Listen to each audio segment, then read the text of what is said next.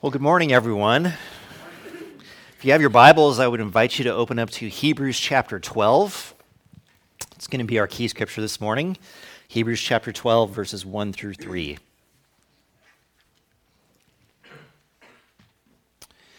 Therefore, since we are surrounded by such a great cloud of witnesses, let us throw off everything that hinders and the sin that so easily entangles, and let us run with perseverance the race marked out for us. Fixing our eyes on Jesus, the pioneer and perfecter of faith. For the joy set before him, he endured the cross, scorning its shame, and sat down at the right hand of the throne of God. Consider him who endured such opposition from sinners, so that you will not grow weary and lose heart. All of my life, I have been watching people get old. It's true. It's true. Everywhere I look, people are getting old. My parents have turned 81 this year. My mom is turning 81 this next month. And all of their friends have gotten old along with them. I realized this week, however, that I also am getting old. And uh, Thursday night, I was at my friend's house watching uh, that awful Warriors game, which shall not be mentioned again. And I, and I went to stand up, and my hip, my left hip, hurt so bad that I almost fell back onto the couch. But I got back up again and I limped around for the next day and a half until miraculously, somehow, by the end of Friday night, my hip just stopped hurting. So uh, the next morning, I got up and my hip was feeling okay, and I was hanging out and doing things. And then I went to a friend's house for dinner last night, and then my left big toe started hurting. Just out of the blue, like hurt bad to put any pressure on it. And so I started limping around on my bad big left toe until miraculously my left toe just stopped hurting again and I could walk like a normal human being. You all know who are older than I am, what I am learning day by day, seemingly minute by minute. And that is, this is going to keep happening to me. It's going to keep happening to me. And I've just decided that the left side of my body is defective. the right side is like holding up its end of the bargain. But the left side is, is in outright revolt. I have watched as my parents have grown older, and I've watched as they have struggled with health issues. I've watched as their friends around them have struggled with disease and health towards the end of their lives. I've watched as husbands have taken care of wives, and wives have taken care of husbands, as children have taken care of parents. And in the last year of my life, this particular verse has taken on a different meaning to me than it used to. To me, this verse that I read to you this morning, it, it used to be about uh, overcoming sort of the sin and, and failure, which I think it is about that, but there's a new element to this now. And that is a gift that we can pass on to those who are younger than us is what it means to persevere in faith. What it means to keep believing. What it means to say, in the face of adversity, in the face of pain, in the face of hurt, in the face of loss, that God is still God, and I will not be discouraged. And I think as a father, that's something that I want to pass on to my children. Not just that God loves them, not just that God is calling them to a bigger and better life than they would have on their own, but that as they see me struggle with getting older, as they see us handle different kinds of, of hardships and problems and struggles in our life, that Nisha and I show them what it means to continue to trust in God, to run the race with perseverance, to keep our eyes fixed on Jesus, who has been there before us. and to say in all times, in all things, in all moments, whether my big toe is cooperating or not, that God is God, that He is here, and that He is with us.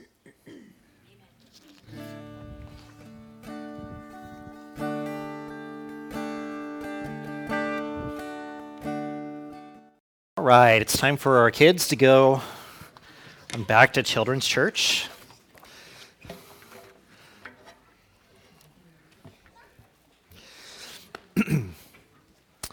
Uh, I know just from talking with several people this week that um, um, within our church, within our congregation, several people have are out of town today in order to be with their their fathers, which is really awesome.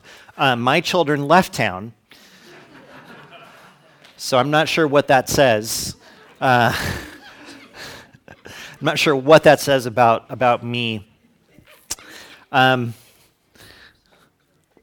I, you know, I've, I, I shared with you uh, a couple weeks ago that, you know, my kids are, are, are getting older, and Zeke is going to be turning 13 years old um, this month, actually, in just in just a couple of weeks.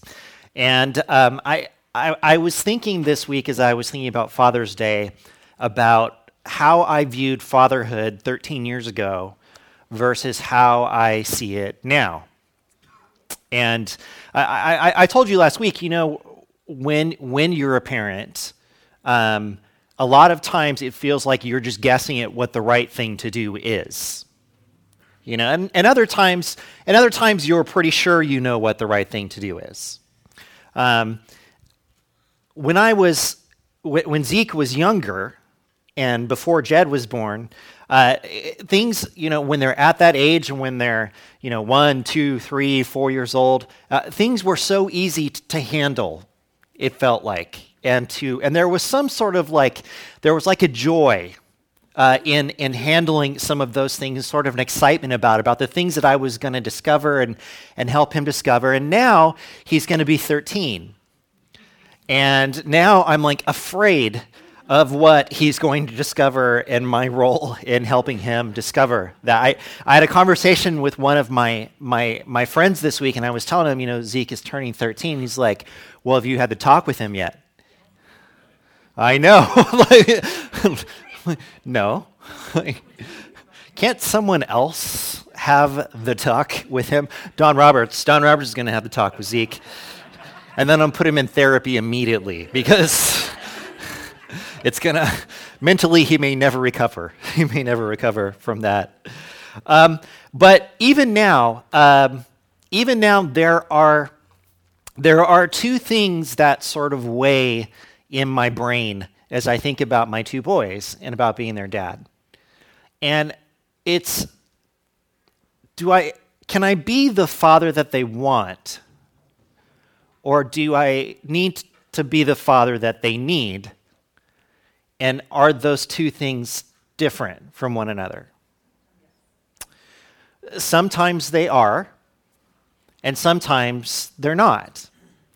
Uh, it's, it's funny because I, I take the kids to school and I pick the kids up from school, and so I hang out with all the moms after school, getting your kids.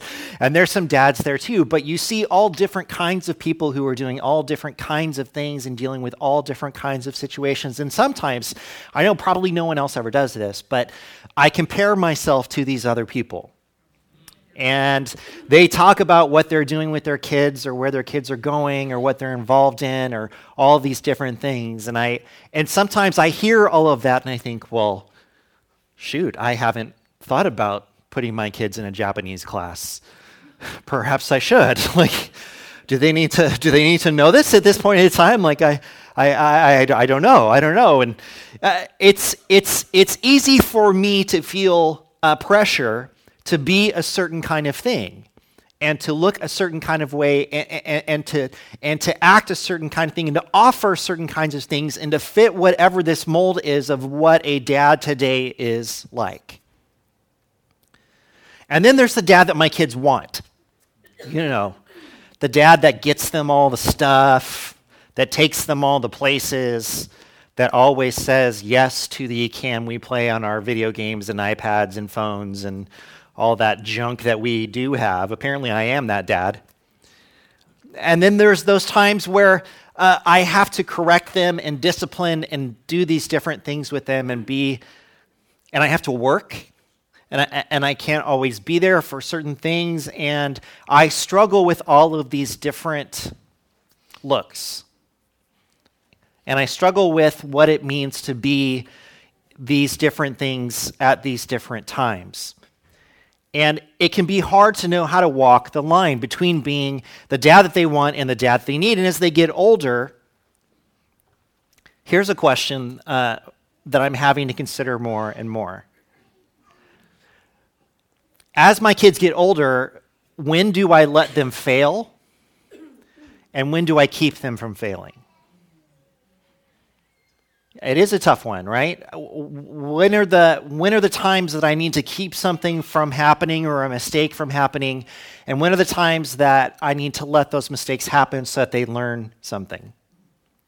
Well, this morning we're going to talk about God as our Father, and it actually this helps me understand a little bit, a little bit more and a little better just some things that I should keep in mind as I try to be the best dad I can to my kids. So if you have your Bibles, open them up to Hebrews chapter 12. We read verses 1 through 3 already this morning, uh, but we're going to be picking it up in verses 4 through 6.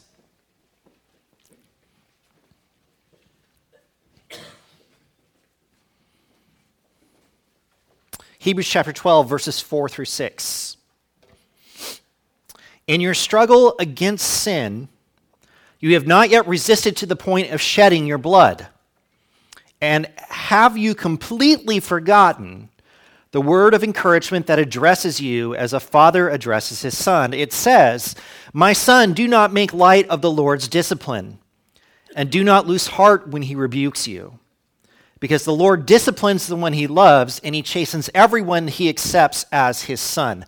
Now, this passage strikes me as a little bit funny if you were here earlier this morning and if you just look back up on the page to, to verses 1 through 3, those verses are so encouraging. Run the race with perseverance. Keep your eyes fixed on Jesus. Throw off the things that are holding you back. It's this, you're, you're surrounded by this great cloud of witnesses that is cheering you on, and it's so encouraging.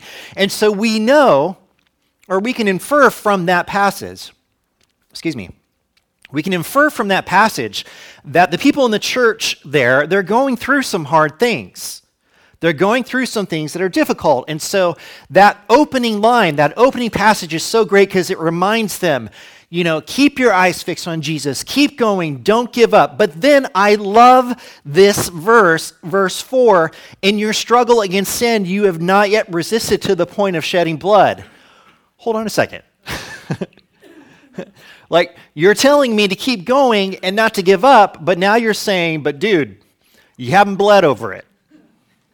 You haven't gone that far. And there's a strange note of indignation at, in these lines. You haven't resisted to the point of shedding your blood. And then, have you forgotten that the things that are going on in your life are actually encouraging things? To which I would want to answer, um, I don't know that I forgot that as much as I just didn't know that. That these difficult things are encouraging. And that's a lot to say to a group of people that you've just encouraged to not give up and keep running the race. Hey, man, you're not bleeding yet, and all this is supposed to be encouraging anyway. And there is a particular reason why I think um, why I think these comments come at this time. And, in order to understand why he, the writer says this, we have to look back further into chapter 11. So if you have your Bibles, turn back to chapter 11, and we're going to be in verse 32. Now, within Hebrews chapter 11, the writer goes through and he talks about all these different people and the way that they were faithful and strong through all different kinds of things. But listen to this verse right here, because this one, this passage is a good one. And what more shall I say? I do not have time to tell about Gideon, Barak, Samson, and Jephthah, about David and Samuel and the prophets, who through faith conquered kingdoms, administered justice, and gained what was promised, who shut the mouths of lions, quenched the fury of the flames, and escaped the edge of the sword, whose weakness was turned to strength, and who became powerful in battle and routed foreign armies. Women received back their dead, raised to life again. There were others who were tortured refusing to be released so that they might gain an even better resurrection. Some faced jeers and flogging and even chains and imprisonment. They were put to death by stoning, they were sawed in two. They were killed by the sword. They went about in sheepskins and goatskins, destitute, persecuted, and mistreated. The world was not worthy of them. They wandered in deserts and mountains, living in caves and holes in the ground. These were all commended for their faith, yet none of them received what had been promised, since God had planned something better for us, so that only together with us would they be made perfect. Okay, have you ever seen two such opposite ends of the spectrum in one Bible passage? I dare you to show it to me. Because at the beginning of this passage, what are people doing? Conquering kingdoms, uh, shutting the mouths of lions, quenching the fury of the flames, escaping the sword, routing foreign armies. Oh, and then there were other people who were tortured and cut in half. like the sawed in two line gets me every time. They went around in sheepskins and goatskins. They were homeless. They lived in holes in the ground.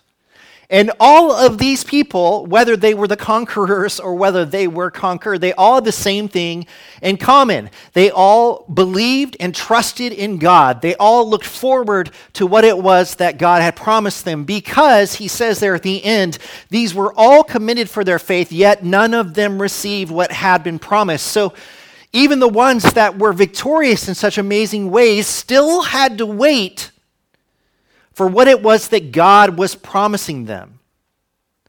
And so, knowing that and seeing these verses actually kind of helps put verse, verses uh, 4 through 6 into a little bit better perspective.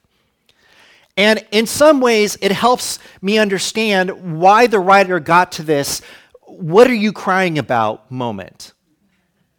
Like, keep going. Don't give up. Run with perseverance. But it's not as bad for you as it has been for others. There is a distinct message throughout chapter 11. And the distinct message, which we may or may not like, is this life for those who follow God is not easy. Life for those who follow God is not easy. Even those who were victorious had to have faith and go through difficult times to be victorious. And not everyone got to experience the mountaintop, okay? People who had faith in God died with, without reaching the top of the mountain. And in fact, everyone had to wait on God in some way or another and still is until God brings us all together. And it's these people that are cheering you on, these people that have, give, that have gone through all of these things.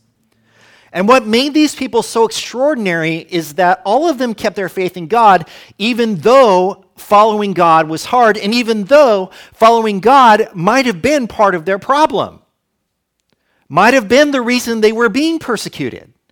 Might have been the reason why they had enemies, might have been the reason that their lives were at risk. Their faith in God was putting them in that position. But they kept their faith, even though they were facing the end of their lives. And so he speaks to this community, these people that are having hard times, and he says to them, things are not as bad as they could be. Can we just like make a quick, okay, everybody, reach into your invisible pocket and pull out your invisible mirror and look into your invisible mirror. I only saw a few of you do it. It's invisible, it's make believe. When we are going through something hard, don't we often think this is the hardest thing that anyone has ever had to deal with in their faith? right? Like, don't we often, don't we often, when, when we are struggling and, and difficult and hard things are going on around us or in our lives, uh, don't we tend to just wallow in how hard it is? Now, let me say something because I think this is important. It's okay that it's hard, and it's okay that you feel like it's difficult, that it's a challenge. Just because other people are or have gone through worse things, it doesn't mean that what you're going through doesn't matter, because it does. And however hard something is for us, it is that hard. But sometimes we need a reminder that following God and being a person of faith is not gonna, going to smooth out the road in front of us. That things are going to be difficult, that we are still going to face opposition. In fact, when we look back on the opening verses of this chapter, we find something interesting that Jesus' path was not smooth either. From, again, 12, 1 through 3. Therefore, since we are surrounded by such a great cloud of witnesses, let us throw off everything that hinders and the sin that so easily entangles, and let us run with perseverance the race marked out for us. Fixing our eyes on Jesus, the pioneer and perfecter of our faith, for the joy set before him, he endured the cross, scorning its shame, and sat down at the right hand of the throne of God. Consider him who endured such opposition from sinners, so that you will not grow weary and lose heart. I, doesn't it say something to us, or it should say something to us, that when things feel hard and we feel like, why is this happening to me? That the Son of God Himself, when He lived on this earth, had a really rough time. The dude was homeless. He had people hated him everywhere he went as much as people loved him. And he was unfairly put on trial and killed for things that he, hadn't, he hadn't even done. And we see in this passage, it's a call for them to endure in the face of things that would hold them back from God. Let us throw off everything that hinders and the sin that so easily entangles. But the example that is used, this example of Jesus, tells us Jesus himself had to face some really awful things when he was here on earth, and he did all of those things with a word that does not fit into the sentence. He did all those things with joy. For the joy set before him, he endured the cross, scorning its shame, and sat down on the right hand of the throne of God. How is it that Jesus was able to face all the things that he faced, which were pretty gnarly, pretty bad? How is it that he was able to face all those things with joy? With joy. It's because he knew what the end result of these things was going to be. Therefore, his pain and suffering paled in comparison to what God was accomplishing through him. So, this community is going through something, but it is not as bad as it could be. And even Jesus had to go through difficulty in his following of God. But at times, there is more going on than just having to endure the things that would hold us back from God. Because sometimes God chooses to discipline us. And we see that again in those verses which, is, which are actually a, a quotation from the Proverbs. My son, do not make light of the Lord's discipline, and do not lose heart when he rebukes you, because the Lord disciplines the one he loves, and he chastens everyone he accepts as a son. So at times there's more going on in our lives than just Satan's attacks or those who are enemies of God trying to keep us from God. And to help us flesh out what this word discipline means, there are two words that are thrown in there which I don't particularly like. Um, those two words are uh, rebuke and chasten. which tells us that sometimes the difficult things that happen in our lives happen for a particular reason. God is trying to correct something about us. And just for kicks and giggles, that word chasten can also be uh, translated as whipping or scourging, which means that sometimes God's correction is what? Painful and perhaps bloody. Now, before we get too far down the road, we have to ask ourselves a question all right, so what does this mean? This discipline, this rebuking, this chastening um, is something that God does to us, and it can be a painful experience. And that's where we're, we're already a little bit offline. Because what did I just say? It's something that God does to us, okay? And, and we do wonder, you know, why things have to be so hard. Okay? Well, if someone needs to be corrected, what does that mean happened b- before that correction? It means they did something wrong. You, you, you don't have to be corrected if you did something right in the first place. How dare you do something right and good? Whoosh, right? It doesn't work that way. The reason why we correct or rebuke or change is because something went wrong and you don't want it to go wrong again, right? How many of you have ever turned down a one way street in the wrong direction? And you're already on it before you realize it's the wrong direction. And you have a choice, right? Do you keep going to the next block and like try to, protect, or do you just turn around right there? Do you just turn your car off in the middle of the road and just cry? Like, what is it? What are you going to do? How do you handle this situation, right? If you go the wrong way, there has to be a correction. True? Yeah. Because if you just keep driving the wrong direction on the one way street, you are going to come into conflict with other cars or police officers with these like strips that blow out your tires and like these all this crazy stuff. We want to avoid that.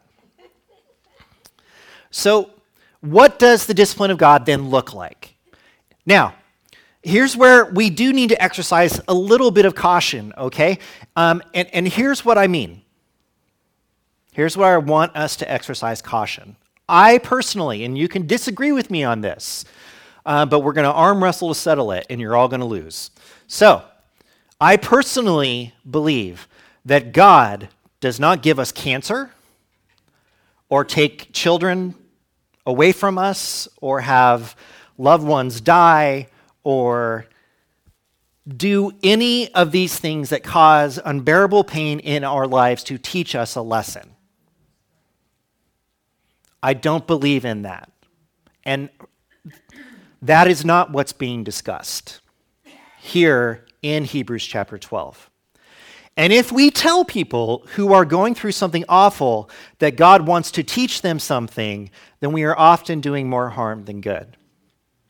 And there is a difference, there is a difference between learning something through discipline and learning something through redemption. Where God takes something awful and doesn't take it away, but redeems it so that we have something beautiful from it later. For example, I don't think God gave me depression and anxiety so I could later talk to people about depression and anxiety. Like, I don't think that's why I carry that. But the redemption that God has done in my life with my depression anxiety is He has allowed me to speak to people who have no voice about it and need someone to say, it's okay and God loves you. There, do you see the difference? Do you see the difference between? It's important for us to understand the difference between those things because the difference is there. So, does God then bring some sort of difficulty to test us? Well, I think the implication throughout the Bible is yes. There are situations that sometimes are a test. We just have to be careful about what we attribute to God and when we attribute it. Um, maybe God brought the test. Maybe He is teaching us, though, about what we've done, that something before this, or, or maybe He's cleaning up after us with whatever is going on. Eh, eh, the thing, the thing that we can't ignore is that as children of God, we know this to be true, okay? And so this is an underlying thing about us that applies to this conversation. We often choose to do things our own way instead of the way that God has called us to do them. We often choose to do things our own way instead of the way that God has called us to do them. And sometimes there are things we need to learn the hard way. There are things we do where God will not simply take away the consequences of our actions as if it never happened. And this is not a unique occurrence. Um, some of the people that, that were talked about in chapter 11, for example, Abraham, who is praised in chapter 11 as being a man of faith, Abraham had to be rebuked and chastened more than once. Why? Well, I don't know. There was that time where he gave his wife away to Pharaoh so he wouldn't get in trouble. And God was like, You dummy. Why, why did you do that? That's your wife. It doesn't even, I wish we had a recording of the conversation between Abram and Sarai. I really do. I wish we had that conversation that they had when he brings, oops, honey, I'm really sorry. Uh huh. Right. Thank you. Thank you for that. You know. Uh, and there's also the time where, even though God has, has promised him that you know, he and, and Sarah are going to have these children. They take matters into their own hands again and try to do things their own way. And the lesson that Abraham learns through all these things, like he is, he challenges God, he does things his own way. God sometimes cleans up for him. God sometimes says, You dummy. God sometimes, you know, but he brings him back around and tells him where he's wrong and points it out. And the thing that Abraham learns, the place he ends up, is that he understands he can really trust God and that God knows what he's doing better than Abraham knows what he's doing. God has to correct us when we get away from the path that he would like for us to take. Why? Now, this is important. Why does God have to correct us when we get away from the path that He has laid out for us? And it's for one just very, very, very simple reason God corrects us because He loves us. He corrects us because He loves us. A lot of you have probably heard um, this quote from Elie Wiesel, but he says, The opposite of love is not hate, it's indifference. So let's look at that idea within this context. If God saw us walking down the wrong path, and he did nothing to try to correct us or turn us around or rebuke us, he would not be showing his love. Instead, what would he be showing? Indifference, which is what? Do what you want. Go ahead. I don't care. So, God can't be the God who loves his children if he just lets his children go do whatever they want and never tries to turn them to the way that he knows they should go. That's indifference. Go ahead, do what you want. But here's the second thing can you imagine what kind of father God would be if he simply fixed everything for us as we keep making the wrong decisions?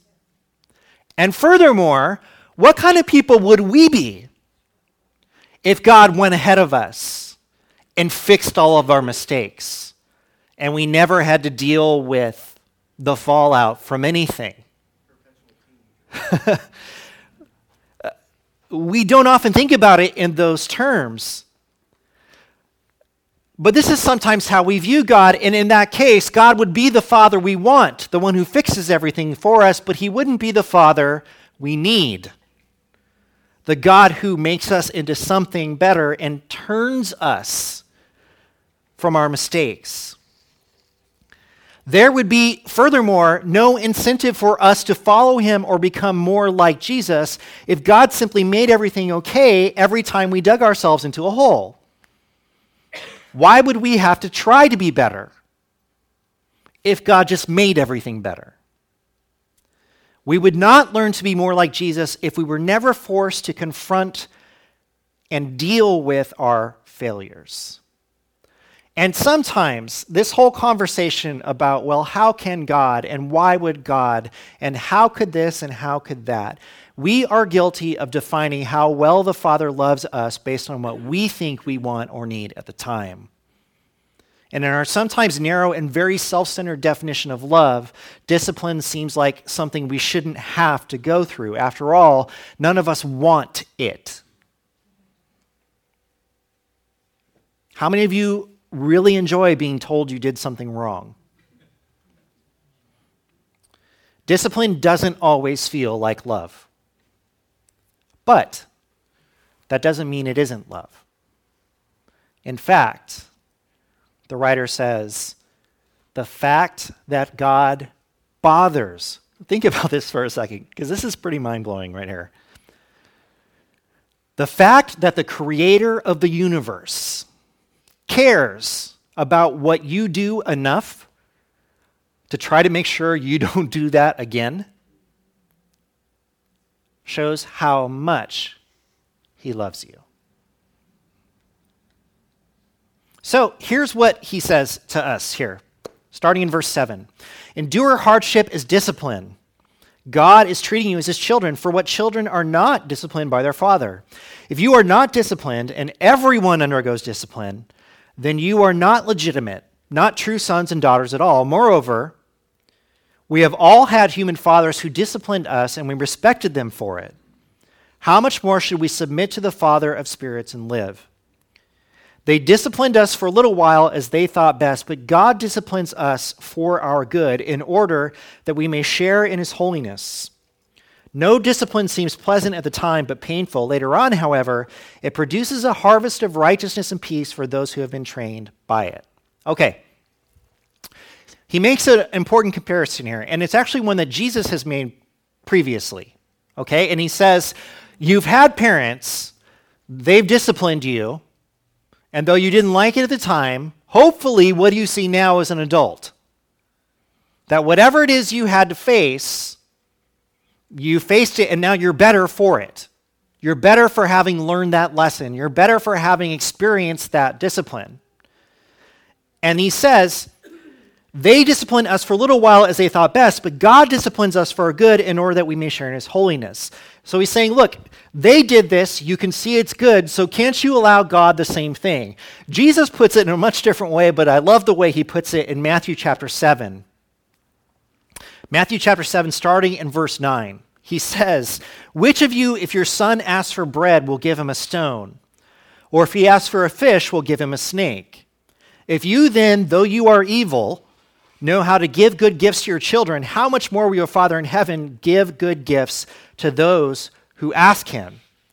I love what Jesus says here because he's like, hey, do you know the difference between a good gift and a bad gift? Yes. Do you know the difference between giving uh, your child uh, a fish or a snake? Yes, I know the difference. Okay, then don't you think God can figure that out too? Don't you think? Don't you think God has got this under control? And it's very similar to what we see. It's that, look, if you can look back and say, you know, my dad disciplined me and it was for the good and I'm glad I learned that lesson, then you can't treat God any differently because God is way smarter in his discipline than your dad was or than you're going to be. God lets us go through the things that we do because He loves us, but moreover, He disciplines us because He is treating us as His children. And, this is a point the writer of Hebrews here wants to make. The discipline makes you legitimate, it's what makes you legit. Because, again, if God doesn't discipline you, if he just lets you go, then what does that say about him? Well, he's then not really your loving father, and, and you're not really his child. So when he disciplines us, he is treating us as his children, his real children. I mean, most of the time, I don't discipline children that aren't mine. Like, I don't approach parents in the grocery store. Excuse me, can I beat your child? Everyone's thinking it. Everyone in the room's thinking it. I'm just asking if it's okay. we don't do that. Instead, it's only those that he loves and that belong to him that he bothers to discipline and correct. And the fact that God disciplines us shows that we are really his children and that he really loves us. So God lets us go through the things that we do without fixing them, or he corrects us for several different reasons, I think. Um, number one, it's because he wants us to be the best version of ourselves that we can be. Um, and we are not the best version of ourselves if all the adversity in our life is wiped away. If everything is easy and everything is free, you don't ever have to make a hard choice. God disciplines us for our good in order that we may share, he says, in his holiness. So his discipline actually helps us make different choices. And those different choices are to be more like God and more like Jesus, and they lead us to that place. How does it how does it help us do that? Well, God's discipline helps us to recognize where we went wrong and how we should do things differently the next time around. Uh, I think God's discipline also challenges us to redeem things in the fallout. And what I mean by that is when we find ourselves in this place where we're learning what we did wrong, we ask for forgiveness or we extend forgiveness. Uh, we, we act like God in this moment instead of being like ourselves. And when things are falling apart and in conflict and hurting and hard, it's not always our first instinct to be loving like God is. Um, there are times we can only learn to be like Jesus through the adversity that we face. And there are times where we can only learn to become better disciples of Jesus when we're actually forced to make a choice between him and something else. Um, God lets us go through the things that we do because it makes us stronger. Being like Jesus is not easy, and it's not easy on good days. It's even more difficult when we're facing challenges. Um, and there's a really interesting parallel here that I love. When you go to the gym and work out and you're going to lift weights, some of you already know all this but you put your body through a process.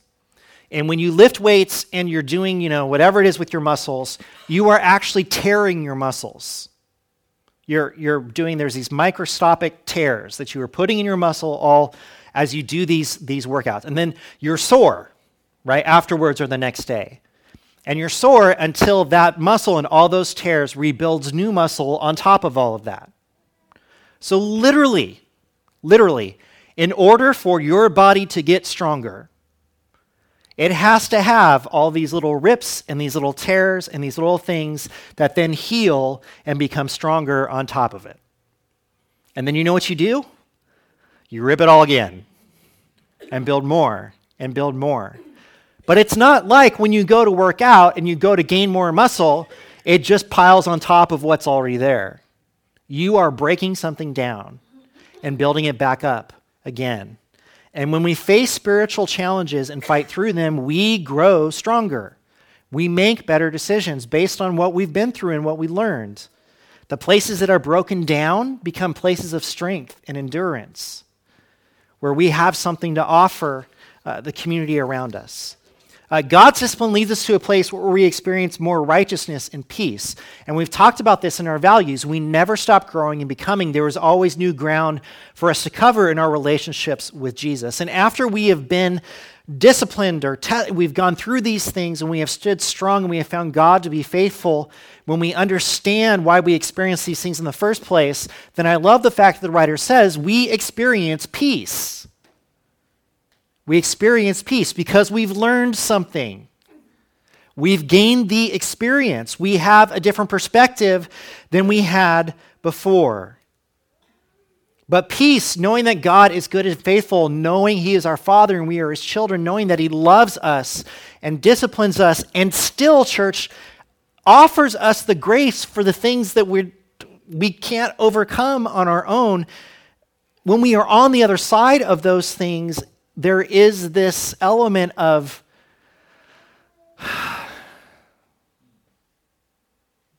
God is building me up and He still loves me as I am. God is not leaving me alone to flail and fail, but He knows where I need to be picked up. It's amazing what God offers to us. And I think one of the reasons we have peace on the other side of some of these things that we faced is when we look back, we realize that when we were in the middle of those things, we didn't get the God we wanted, but we got the God we needed. And then we realized, you know what? The God I needed is the God that I now want. And I should have wanted all along. Hebrews 12, 12 through 13. Therefore, strengthen your feeble arms and weak knees. Make level paths for your feet so that the lame may not be disabled, but rather healed. Do your part, grow, face the challenges. Go back to the beginning of the chapter, throw off the things that hinder and entangle you. So, as a dad, what do I take from this? And it's this I want to be the kind of father to my kids that God is to me. I want to be open about with them about what I am learning about myself and how God is correcting me. I want them to know that. If I want to be open to God's discipline, and if I want them to be open to God's discipline in their lives, then I need to show humility before God in my life. And I need to share that with them. This is what I did wrong. This is how I learned that it was wrong. This is what I'm going to do to try to not make that mistake again. And this is how God loves me. My, my boys need to hear that from me. Number two, I can't fix everything for them, but I need to pray for wisdom so that I can know how and what to do. My kids need to be able to see my love for them in the middle of discipline, even though it may not feel like love to them. But I need to be deeply invested in helping them learn and improve. And lastly, and this is an important one, I need to empower my kids to overcome their mistakes. I never learned how to make a mistake growing up. We didn't make mistakes, we did things right. And I want my kids to know how to make a mistake, how to fail at something and get back up again. How to do something, not how to do something wrong, they don't need help with that, but how to handle the doing and what you do afterwards. I want to be the father that my boys need. And I hope that someday they look back and say, You're the father we want. But all of that comes from one place. It doesn't come from me, it comes from God the Father, who has shown us that He loves us enough. he loves us enough to get in there and to help us be better people and to offer us grace when there's nothing we can do. To love us, not just for who we are, but for who we can become and to see that in us, that we can be more through Him. Amen? Amen? Heavenly Father, we thank you for these words from your word. God, I pray that they are encouraging to us this morning. And may we accept, God, the discipline that you give to us. May we know that you love us in all things. May we learn from the mistakes that we make. And we're grateful for your grace that covers over all of our sin and all of our failure, but we're grateful, God, that it doesn't just stop there, that you then encourage us to be more. Thank you for being the kind of Father that you are. And may we be more like you in every way. In Jesus' name, amen. If you have any need for prayers or encouragement this morning, um, God loves you deeply and wants to have a relationship with you. And uh, we invite you to come forward if you have any needs this morning. Please stand.